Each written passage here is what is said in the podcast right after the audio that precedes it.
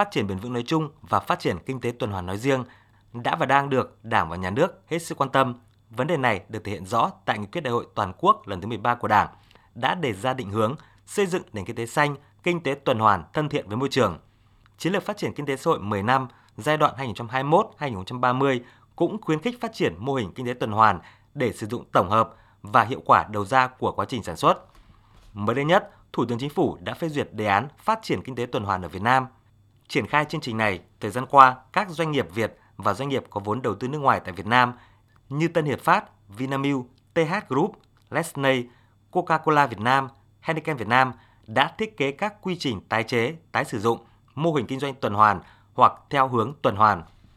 Ông Nguyễn Quốc Khánh, Giám đốc điều hành nghiên cứu phát triển Vinamilk cho biết, áp dụng phát triển kinh tế tuần hoàn, thời gian qua, doanh nghiệp bắt đầu từ nguồn lực là đầu tư vào công nghệ thân thiện với môi trường. Thì bắt đầu từ nguồn lực đầu tư vào công nghệ thân thiện với môi trường, giảm thiểu lượng nguyên nhiên vật liệu sử dụng, gắn kết và hài hòa các lợi ích cùng các bên liên quan,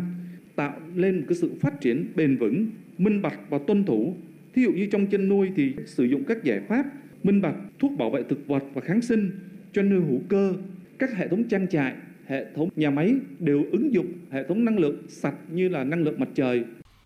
Mặc dù vậy, theo đánh giá của các chuyên gia kinh tế và phản ánh của các doanh nghiệp, quá trình phát triển kinh tế tuần hoàn nói chung và mô hình kinh doanh tuần hoàn nói riêng đang gặp phải không ít khó khăn, rào cản. Nổi lên là nhận thức về kinh tế tuần hoàn còn hạn chế, thiếu các chính sách cụ thể hỗ trợ doanh nghiệp tham gia phát triển và áp dụng mô hình kinh tế tuần hoàn, nhất là chính sách hỗ trợ về tài chính, tín dụng, công nghệ và đào tạo.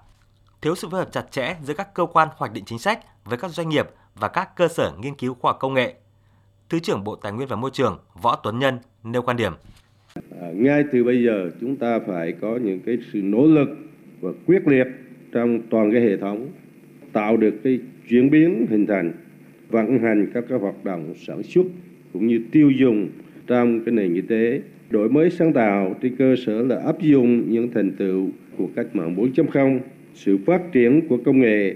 để thiết lập một cái chuỗi giá trị gia tăng mới và tạo các mô hình kinh tế kinh doanh tuần hoàn mới.